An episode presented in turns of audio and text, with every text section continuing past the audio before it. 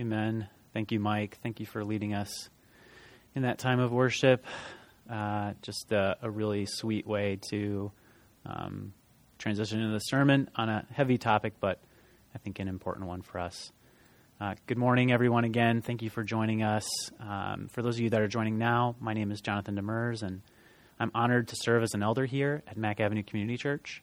Uh, I'm one of five elders here, Pastor Leon, who often preaches for us uh, as we mentioned earlier this morning, uh, he's away on his annual one month sabbatical, and we're thrilled for him and his family to get some rest and excited uh, to see how God works in our church uh, during this month. As Mike mentioned, we are continuing our sermon series. Uh, the series is called Psalms, the soundtrack of a godly life, but this morning's sermon is the second in a two part mini series on the Lament Psalms. I had the privilege of preaching the first sermon back in May uh, when we focus on the what and why of lament.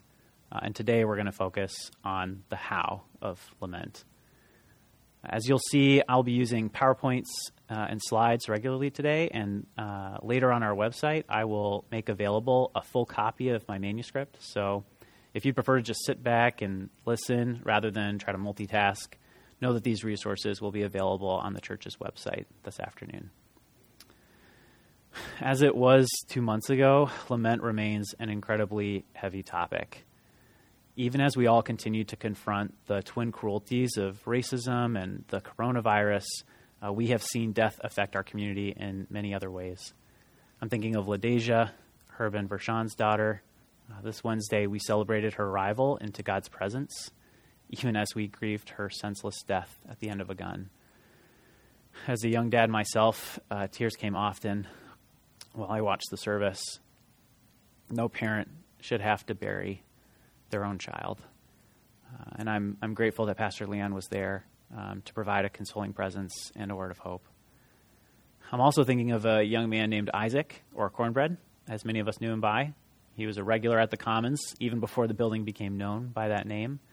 Uh, Cornbread was often found on Beals, cruising on his bike, flashing his bright smile, often a bit intoxicated. Um, I remember gently guiding him to a seat after he crashed a Immaculate Community Dinner many years ago. Um, and despite being a little loopy and loud, he enjoyed our potluck dinner. Um, unfortunately, though, two weeks ago, he was found dead unexpectedly. His life mattered, and for all the trouble that he caused and all the trouble that he suffered, the Commons was built for him. And thanks to Edith, we celebrated his life with a block party Friday. And while he may not have had a photo hanging from our walls, that building was built to keep his memory and the memory of others like him. And we will keep his memory um, as long as we continue to honor him um, together. I'm also thinking of our sister, Carolyn Davis, whose childhood home was deliberately firebombed two weeks ago. While nobody was hurt, a family's home was almost destroyed. And I know that when I first learned of this tragedy, I was able to pray with several of you on the 48214 care team. We were able to just sit and lament the loss of that home. We spoke of the love that was sown there like a seed. We spoke of childhood memories that were made there, the dreams that were born there, the celebrations that have happened there. We spoke of the creaky doors, the nooks, the crannies, and we grieved how that was all nearly vaporized in an act of selfish violence. And as we did that, we welcomed God into our prayers and griefs. And we did that because God laments alongside us. Grief can be a, a, dark place, it's a place of pain and doubt and anger, but it does not have to be a lonely place. Our God joins us in it. The Bible says he tabernacles among us. And my prayer is that when confronted with sin, whether it's in ourselves, in our community, or in our broken world, we would reject our instinct to withdraw from that brokenness, to withhold our honest feelings from God so that we can present a polished and pristine image to Him, and that we would instead embrace God, confront Him, weep before Him, so that He, through our lament, can transform us into a humble and empathetic people who are eager to trade our hearts of stone for hearts of flesh. I've organized today's sermon into three parts rewind, relearn, and retell. And as we progress through the sermon and discover what I think are some helpful guideposts to practicing lament in the Psalms, we're going to set some time aside in the sermon to give our own laments together and begin to practice what we're preaching. Our primary passage today will be Psalm 88, and I invite you to turn there now uh, and listen as I read verses 1 and 2, as well as verses 18. The psalmist says, O Lord, God of my salvation, I cry out day and night before you. Let my prayer come before you. Incline your ear to my cries. You have caused my beloved and my friends to shun me. My companions have become darkness. Please join me before the Father. O God, Creator, man of sorrows, acquainted with grief, you who weep with us and groan within us, we come to you now, and we come confidently, knowing that we can draw near to you, our great high priest, empathetic with our weaknesses. Open our eyes to the forgotten practice of lament. Help us to learn how to navigate the depths of these dark waters, the valley of the shadow of death, the wildernesses that we will inevitably face, and teach us that honest grief before you is the better way. Give us the courage to sit with our questions.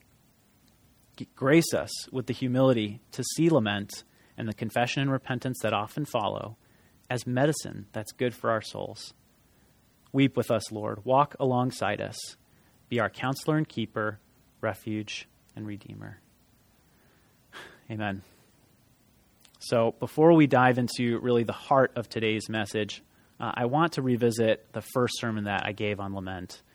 In that sermon, uh, we focused on the scriptural basis for lament by asking two main questions. First, what is lament? And second, why do we lament?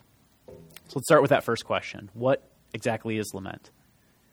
Despite what I think many of us have been taught, Christian lament is woven all throughout the tapestry of Scripture, from Genesis to Revelation.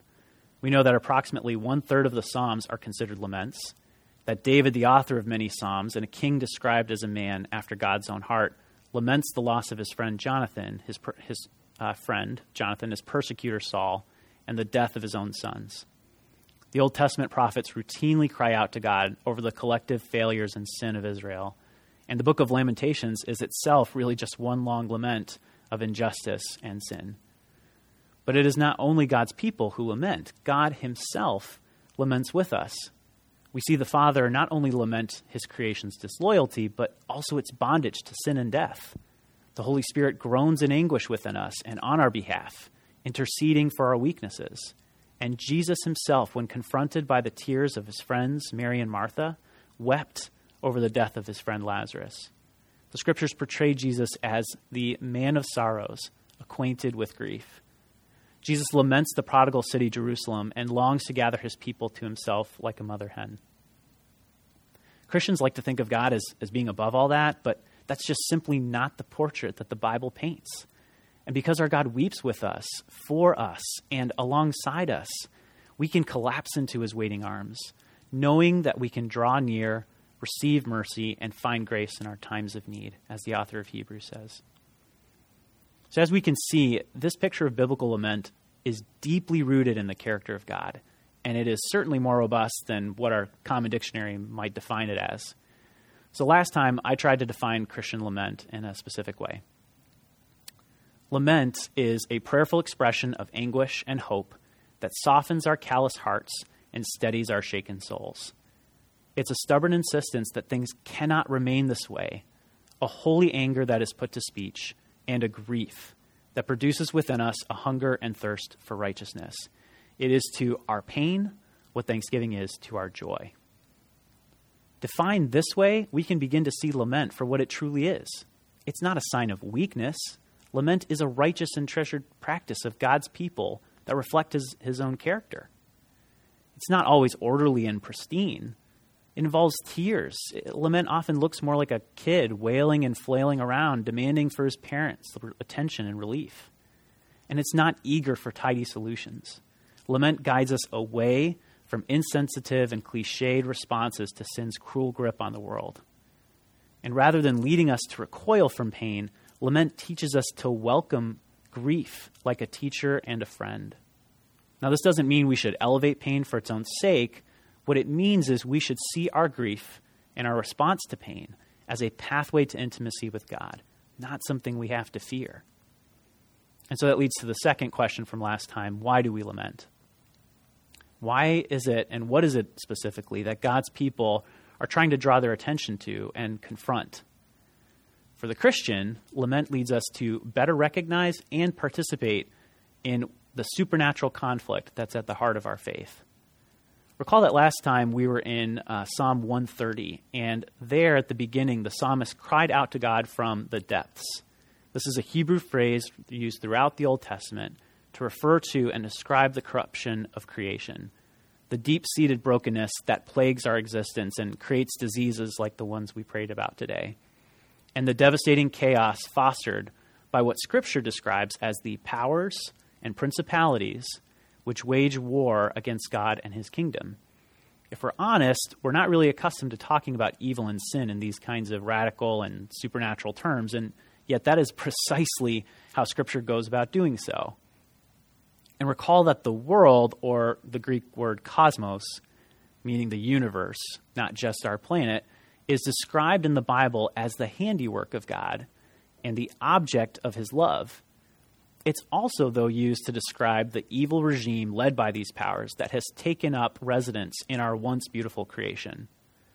When God appears in this world as Jesus, he's described in the Bible as a stranger who was in the world, and the world was made by him, yet the world knew him not. Be of good cheer, Jesus tells his disciples, I have overcome the world. This world that Jesus is talking about does not welcome the Creator or his people because it has been so saturated with these hostile supernatural powers, coordinated by the devil himself. John's gospel refers to the devil as the prince of this world for that reason. And Paul describes him even more shockingly as the God of this world. This enemy and these powers form an empire of cruelty, aggression, envy, misery, violence, falsehood, greed, ignorance, and spiritual desolation. This is the empire that uses deception, temptation, and our everyday experiences to shape our imaginations and affections away from God. They bring chaos down like rain, they sow injustice like seeds, and they infect all of us with greed, fear, and selfishness. And while these powers cannot separate us from God's love, they contend against God's followers all the same. They will remain a terrible enemy until the end when God defeats death as the last enemy to be destroyed. It is the present evil world to which Paul says we must never be conformed and against which we stand as more than conquerors. So, by discerning that cosmic reality, we can begin to do two things recalibrate our laments and recalibrate our hearts. By recalibrating our laments, we focus them on the real battle, which is not against flesh and blood, against other people, but against powers so that we can recognize how sin has corrupted all of creation and not just our personal relationship with God. When we grasp this reality, we're freed up to examine ourselves and our motivations with greater tenacity. We can begin to recognize just how deeply seated and insidious some of these dark influences are in our lives and how they've led us away from God. We can then also begin to recalibrate our hearts and remind ourselves that God is not the architect of all this corruption, he is in fact working to defeat that regime by redeeming the world and unleashing his people, you and I, to live in a different way. These two recalibrations to our laments and to our hearts teach us as citizens of God's kingdom to participate in this supernatural conflict by rejecting the deceptions of the enemy and embracing acts of what the Bible calls shalom or peace, acts of confession, repentance, generosity, hospitality, reconciliation, and other creative and costly means of disadvantaging ourselves to advantage others and our neighbors. We can begin to abide like a tree planted in streams of living water in a radically different kingdom than the one that plagues this world, one where the first are last, the poor are blessed, and the meek inherit the earth. And we advance this kingdom and defy the powers when we walk the extra mile, turn the other cheek, and bless those who persecute us we associate with the lowly. We abstain from vengeance. And we overcome evil, not with evil, but with good. We stand in solidarity with the marginalized. We choose peace when threatened by the sword, blessings when cursed, and love towards anyone we might ever consider our enemy. We don't demand our rights at the expense of our neighbor's welfare. We willingly relinquish them emptying ourselves in the likeness of our Savior, descending rather than elevating ourselves, finding our lives by losing them. And Jesus, the King of this kingdom, is the one that we imitate as his people. He who emptied himself and took on the form of a servant, who washed his betrayer's feet, who pled for the forgiveness of his own murderers, who gave up his life willingly and healed us by his wounds. Jesus' death made a mockery of Satan and the powers, and one day he's going to return to make all things new. This is why we lament, family, to confront the powers with the peace of Christ. So that is a, a recap of the what and why of lament. And, and now I really want to focus on the how. If lament is supposed to be able to help us unlock this ability to better live out the kingdom of God, then we really need to learn how to lament. And that leads to the heart of today's passage. The lament psalms range so widely, so I'm going to try to take a very broad approach, looking to identify some guideposts that can direct and construct our laments while still focusing primarily on Psalm 88. I welcome you to turn there now if you haven't already, uh, but the passage will also be up on the screen. And as the passage comes up, to be candid with you, I'm anxious about teaching this psalm. Uh, it is the only passage in the entire Old Testament where the Hebrew phrase, I am hopeless, is uttered. And it's the only lament psalm that ends without a high note. And yet, if you only remember one takeaway from the sermon, please let it be this. It is far more dangerous for God's people to ignore our grief and the transforming work God can do through it than it is to confront, engage, and draw out our griefs through deep and honest lament to God. And that's what we see in Psalm 88 today. So let's read this passage together, allowing the psalmist's heavy language to sit on our shoulders, invade our imaginations, and pull at our hearts. Starting in verse 1. O Lord, God of my salvation, I cry out day and night before you. Let my prayer come before you. Incline your ear to my cry, for my soul is full of troubles, and my life draws near to Sheol. I'm counted among those who go down to the pit. I'm a man who has no strength, like one set loose among the dead, like the slain that lie in the grave, like those whom you remember no more, for they are cut off from your hand. You've put me in the depths of the pit in the regions dark and deep. Your wrath lies heavy upon me, and you overwhelm me with all your waves. Selah. You have caused my companions to shun me. You have made me a horror to them. I am shut in so that I cannot escape. My eye grows dim through sorrow. Every day I call upon you, O Lord. I spread out my hands to you. Do you work wonders for the dead? Do the departed rise up to praise you? Selah. Is your steadfast love declared in the grave, or your faithfulness in Abaddon? Are your wonders known in the darkness, or your righteousness in the land of forgetfulness? But I, O Lord, cry to you. In the morning my prayer comes before you. O Lord, why do you cast my soul away? Why do you hide your face from me? Afflicted and close to death from my youth up, I suffer your terrors. I am helpless. Your wrath has swept over me. Your dreadful assaults destroy me. They surround me like a flood all day long. They close in on me together. You have caused my beloved and my friend to shun me. My companions have become darkness. Did I mention that this passage is a little heavy? And yet, family, I believe it is also so much more than a heavy dose of sour medicine. I believe this psalm is a gem, burning like a warm hearth, full of holy fire, prepared by God to refine our souls. It contains a four step pattern that others and I have seen throughout the lament psalms. First, a prayer, second, a complaint, third, a request, and yes, even a statement of trust.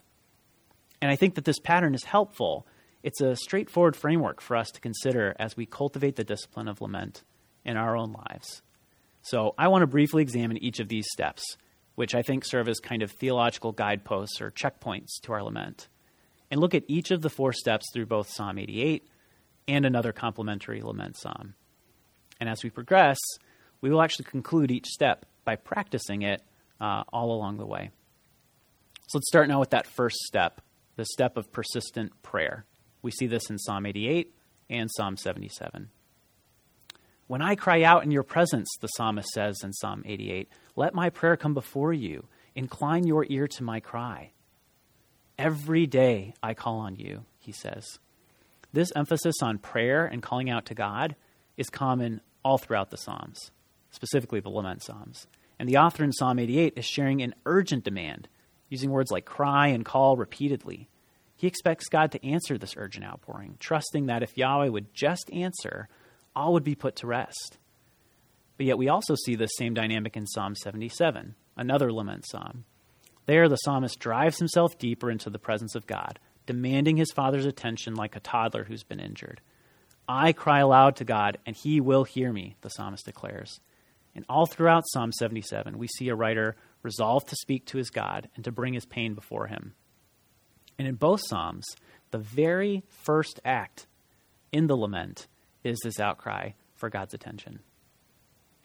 So let me ask you who taught you how to cry? Of course, the answer is nobody. As the Otanoffs and the Hogels and many of the other new moms and dads are especially aware of these days, and as the Munakawas soon will be, uh, once a child takes its first breath, that child welcomes the world with a very loud cry. A cry that really hits us in the gut. Every single one of us, from me to my son, uh, share this same story. Our lives began with tears. It's become a part of what it means to be human in this broken world. To, to cry is to be human. But lament is not quite like that. We aren't born lamenting. Christian lament the kind that is honest, biblical, and redemptive, it's not natural to us. To cry out like the psalmists are doing here, to pray in our pain, to get quite messy with our words and tears before a holy God, it takes a vulnerability, faith, and a whole lot of persistence. I think if we're honest, though, many of us fear lament for this reason. We find it far too honest, too open, and too risky. We fear that we won't get heard and when we give in to those lies, I think we risk succumbing to something much worse than those fears, and that's silent despair. Despair is what lives under the hopeless resignation that God does not care, does not hear, and will never restore what is so desperately broken in and around us. People who believe this stop praying, they just give up. Russell Moore, uh, a leader in the Southern Baptist Convention, shared a story that captures the danger of this silent despair. He describes visiting an orphanage in Russia while his family pursued adoption, and the silence from the orphanage's nursery was eerie.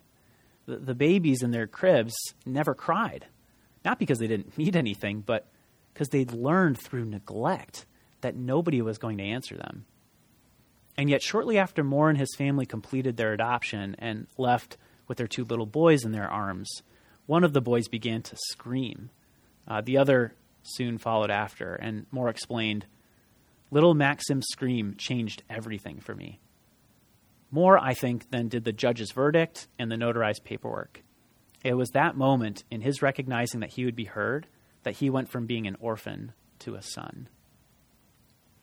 Moore's experience provides us, I think, with a profound insight just as kids who are confident of their caregiver's love will cry out, so too will a Christian lament their woes to a God they love, a heavenly Father they have embraced as one adopted into the family of God.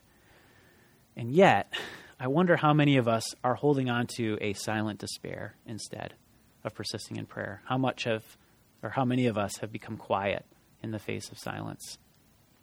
How many of us have found ourselves in a dry wilderness, spiritually dehydrated by our unanswered prayers?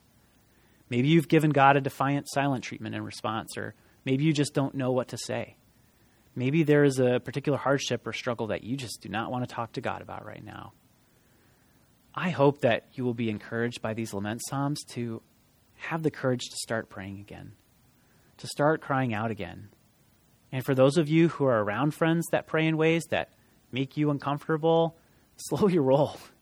Don't be so eager to jump in, correct, hush, fix remember that your friend is praying, that they are in that holy moment exhibiting a kind of trust in their Father. Family, as we mind the riches of Christian lament this morning, just recognize that as you begin to unleash heartfelt cries to our Father, especially if you haven't done this in a long time, they're going to be brief and messy and unpolished. They may feel forced and uncomfortable, but keep talking to God. Don't allow your fears, despairs, shame, or doubts to silence you. Your pain can be a path to deeper intimacy with God. And by being persistent, we can learn together how to vocalize those fears and despairs and shames and doubts in our prayers. We can refuse to stuff those hardships into the recesses of our souls. Lament opens the door and shows us a path towards restoration with our Heavenly Father. We just have to walk through it. Nobody taught us how to cry. Tears are part of what it means to be a human, at least until Jesus returns to wipe them all away. But to lament, that is a deeply Christian activity. It's a prayer of faith for the journey between a hard life and God's goodness. We don't just awaken to it, though. We have to learn it, we have to cultivate it, we have to harness it. And we do that by turning to God in persistent prayer. But before we continue, please just take a moment for yourself and cry out to your Heavenly Father and lament.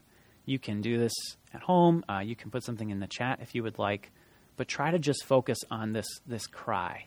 Um, and after I've given us uh, just a few moments, I'll offer a cry of my own, and uh, it will be focused specifically on the sin of racism. And uh, you are welcome to join me in a form of corporate lament. So let's just take a, a moment to do that.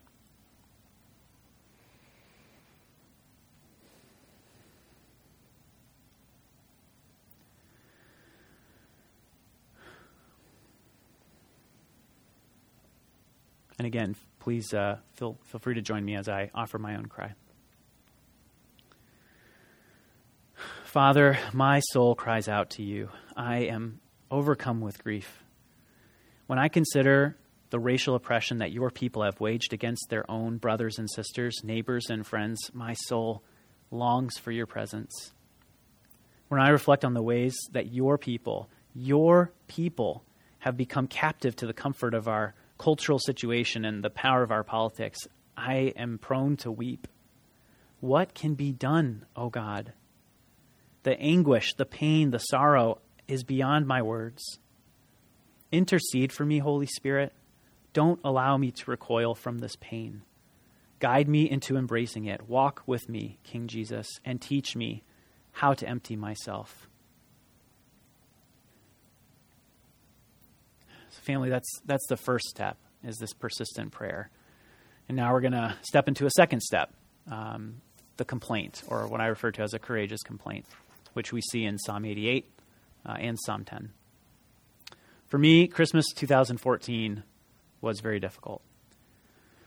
Two months earlier, my youth pastor and mentor, Dane Burke, uh, the youth pastor I mentioned in my last sermon, succumbed to a years long battle with cancer, leaving his wife to parent a family of grieving children. And just weeks earlier, in December, I had attended the funeral service for a young man named Chris, one of my students at Central High School. Chris was a leader, bright, athletic, really funny. Uh, he was on academic scholarship at Michigan State, and he even managed to walk onto the football team as a freshman. Uh, but that all changed in late November when he was killed in a tragic car accident um, where nobody was at fault and, and ice was the cause. And then on Christmas Day, Laura and I grieved the loss of one of Laura's bridesmaids, Rebecca. Rebecca was a kind and humble spirit, um, one of Laura's nursing classmates and one of her closest friends, and a truly loving person. And so, in the span of about two weeks, unfortunately, she went from being perfectly healthy to incurably sick, puzzling the doctors tending to her. She died a painful death that seemed like it was over before we could even begin to process the fact that she was sick. And so, the day after uh, Rebecca's death, and while reflecting on the deaths of Dean and Chris, I, I wrote this uh, publicly. I said, If grieving is a process, then I have arrived at the angry stage. No doubt, I'm grateful. Grateful for each of these friends, their legacies, their character, grateful for our shared memories, our inside jokes, our adventures. I'm grateful that we are promised one day that all of our mourning will be transformed into gladness by our King, and that our tears will be wiped away. But I am also angry. So very angry. Angry over the loss of their lives, angry at incurable diseases and split second accidents, angry over careers, marriages, families, and grandchildren. That never got their chance, angry over friendships that had just started to blossom, angry at stories that curtain moments after the first act. Angry at a broken world consumed by tragedies like these, angry at the evil forces sowing death and chaos all around us, and angry at how little any of us can do to change any of it. Angry at how quickly we forget and just move on. Angry at what feels like the absence of hope. Angry for highlighting my own anger when others bear the real loss. Just plain angry.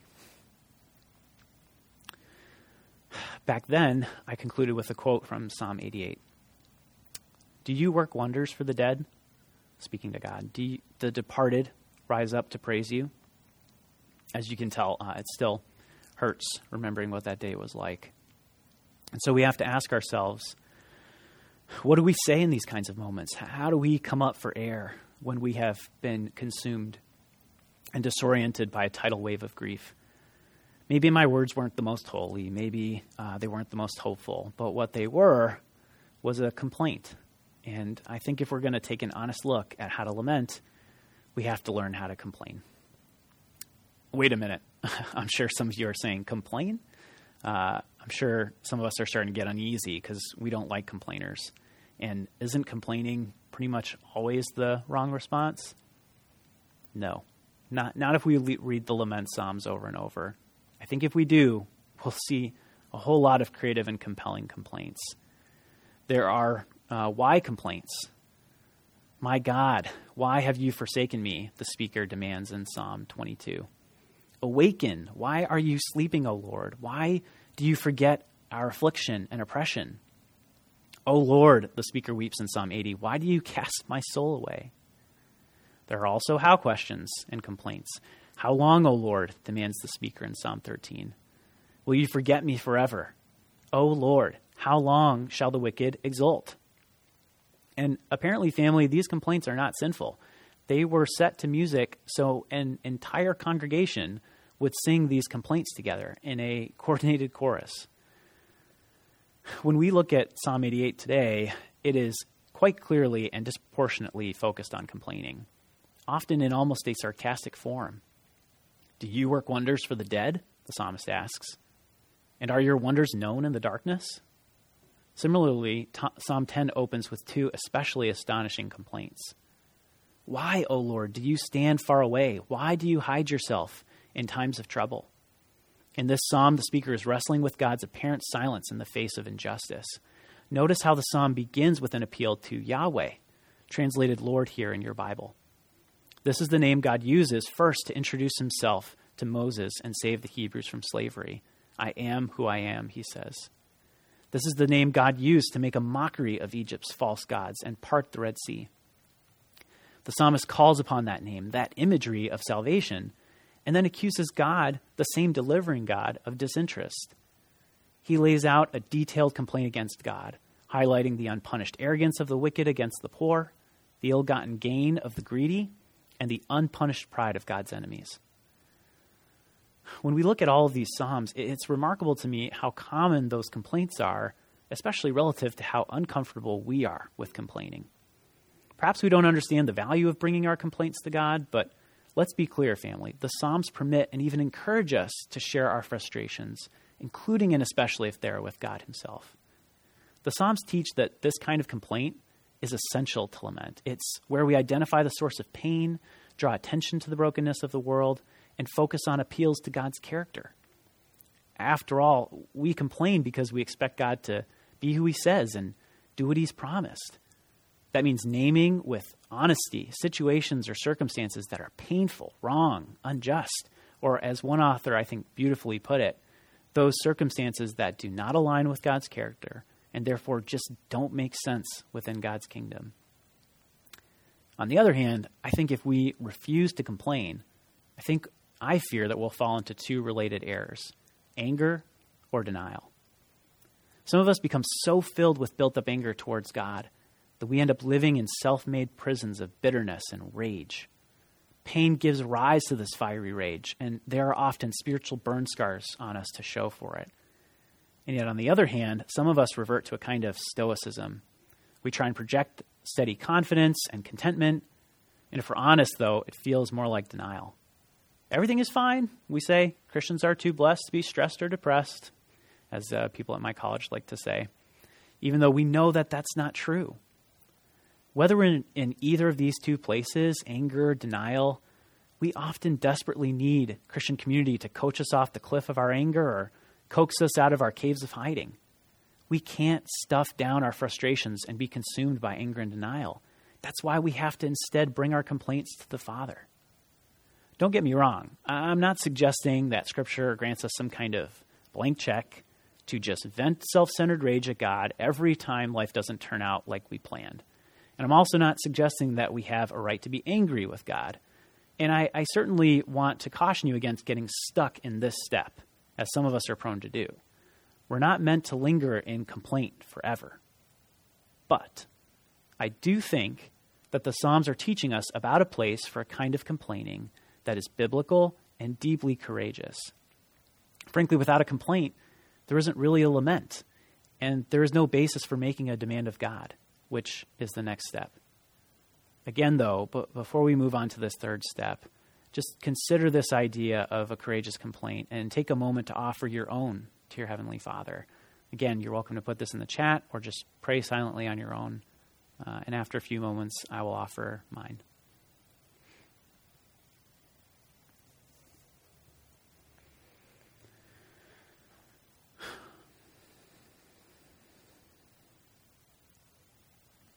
Again, family, you are um, welcome to join me in this. Again, this uh, part of my lament will be focused on racism.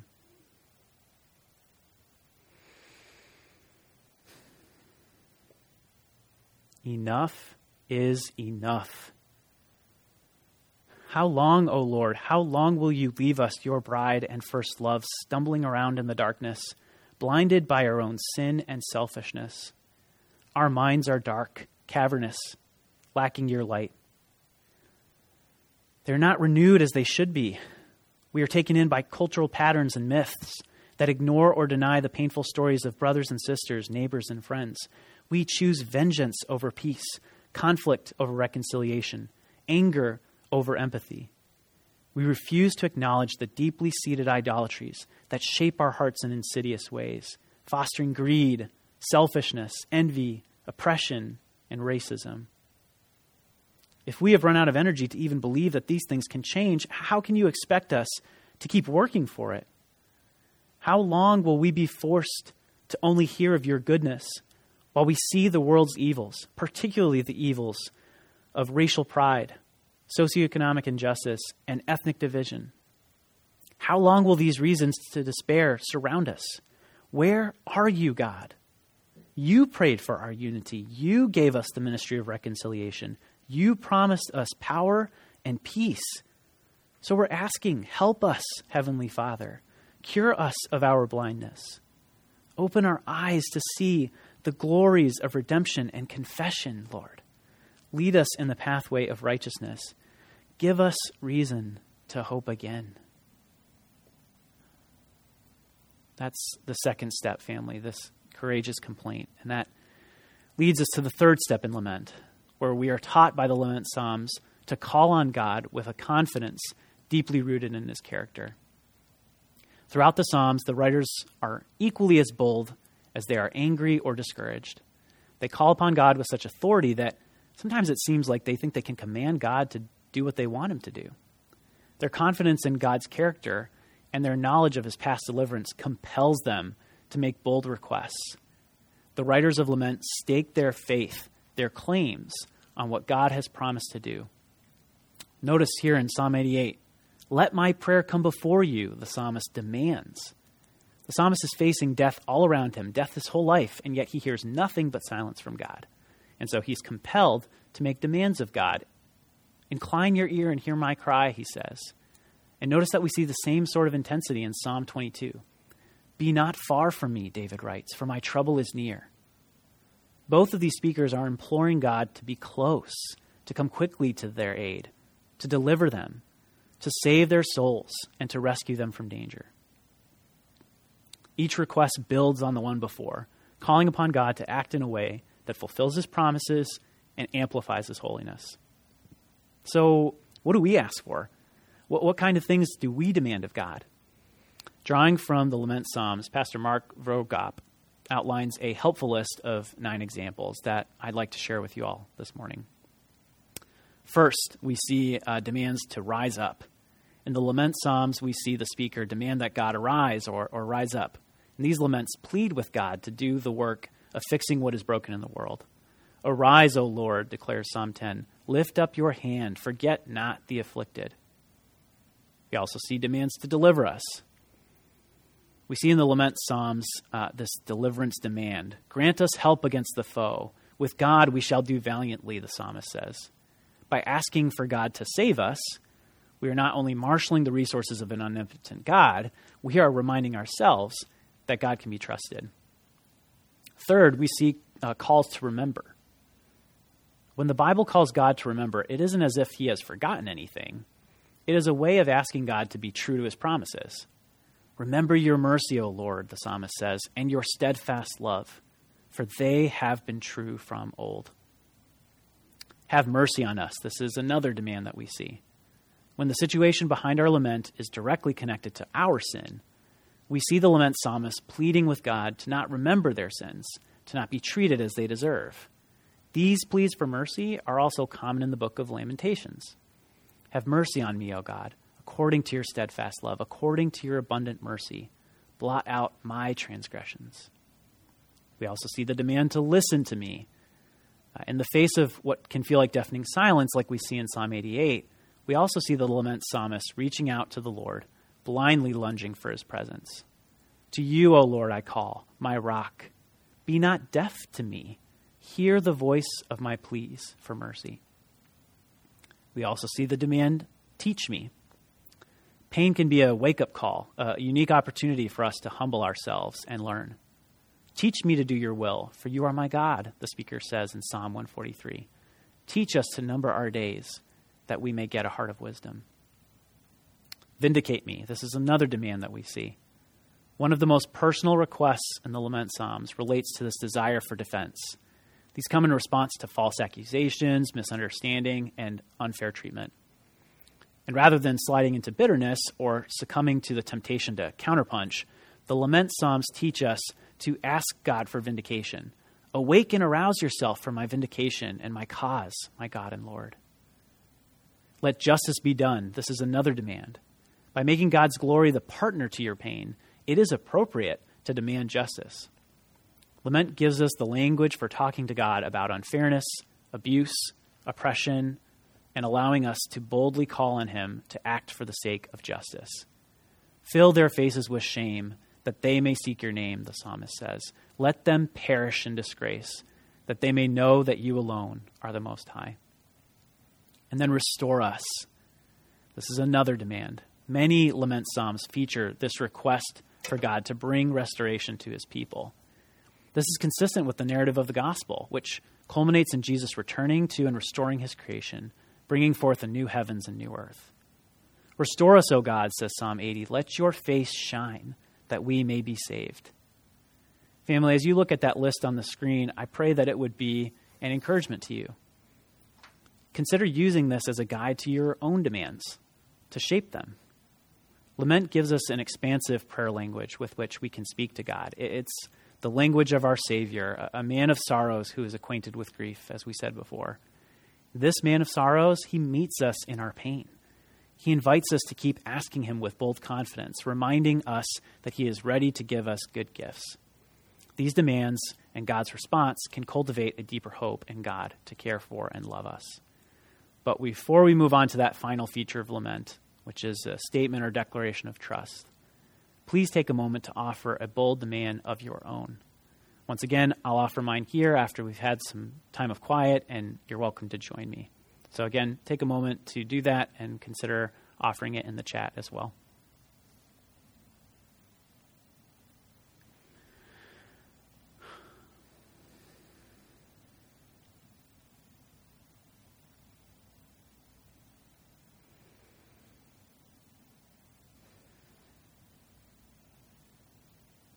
Again, please uh, feel free to join me.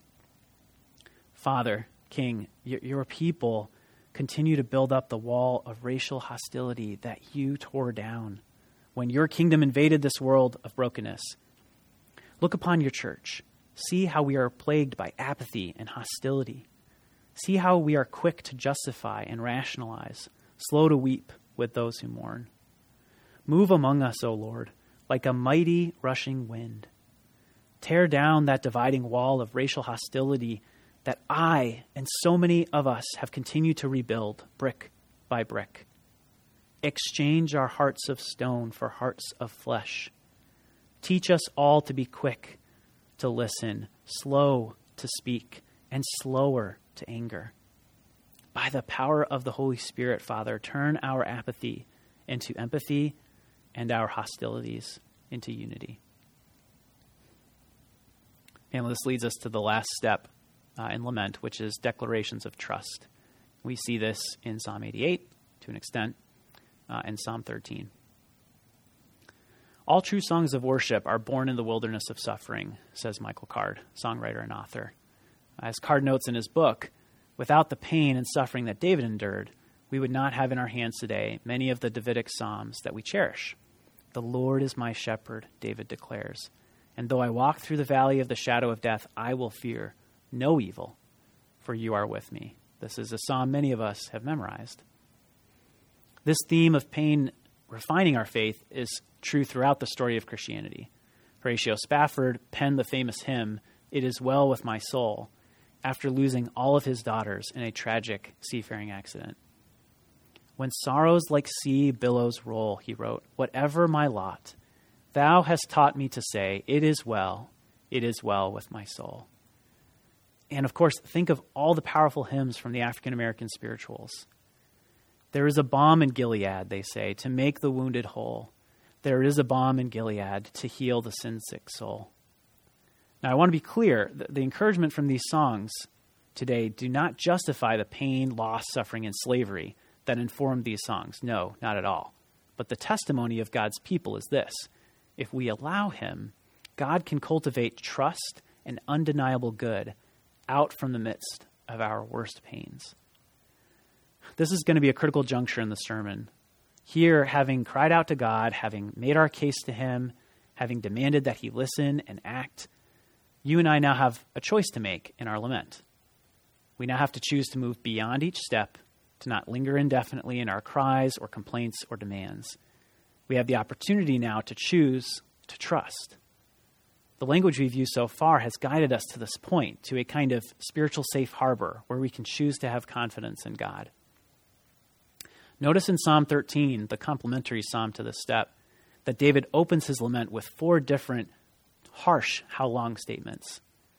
Notice how he demands deliverance. Answer me, O Lord, he says, lest I sleep the sleep of death. But then notice how he pivots to a series of trust statements. But, he says, I have trusted in your steadfast love. He does it again in verses 12 to 14. I've been forgotten like one who is dead, but I trust in you, O Lord. I say, You are my God. David uses this elsewhere in other Psalms that he's written. For my enemies say, God has forsaken him, pursue and seize him. But I will hope continually and will praise you yet more and more. O God, he says, insolent men have risen up against me.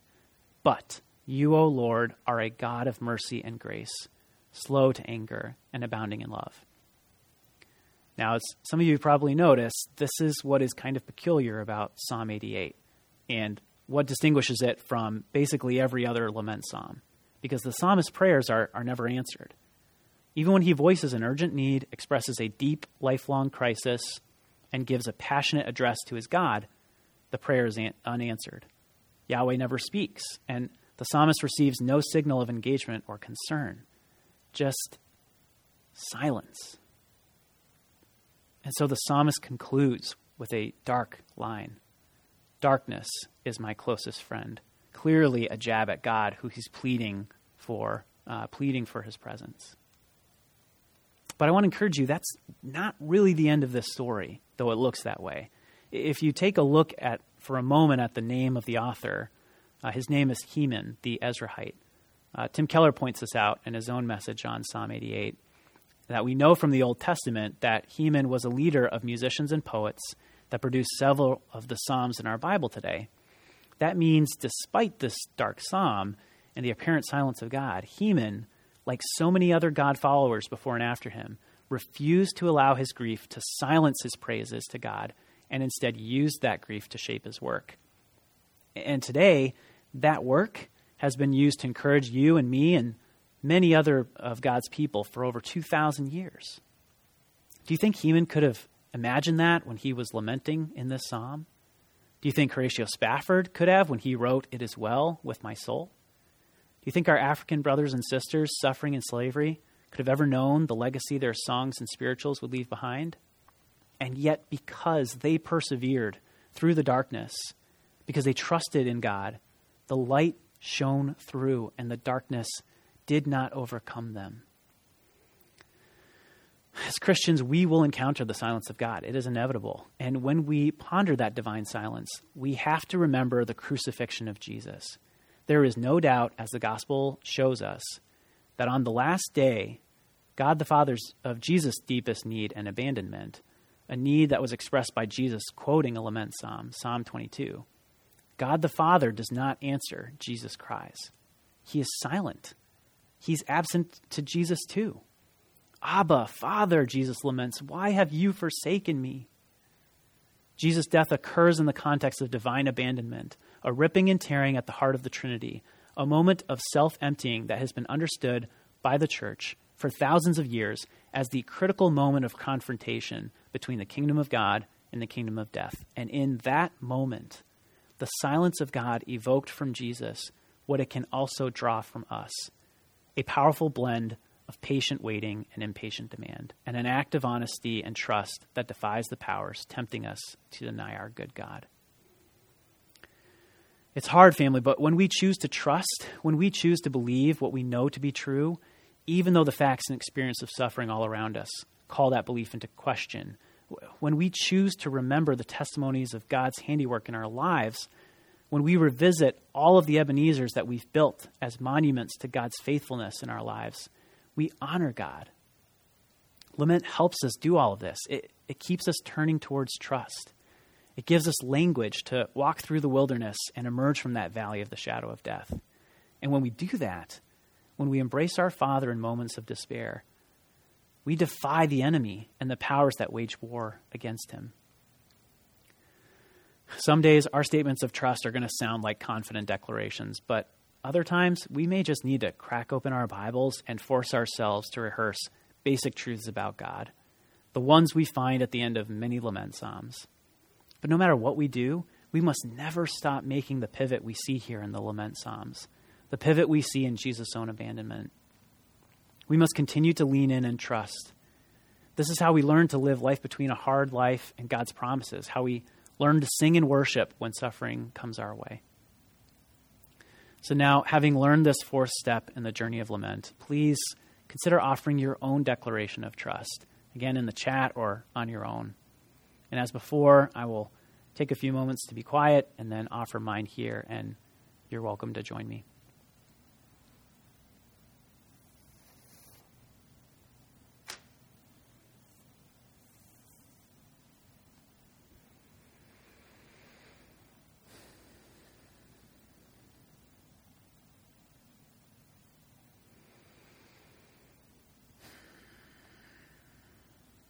God, Father, King, we are your people, the sheep of your pasture.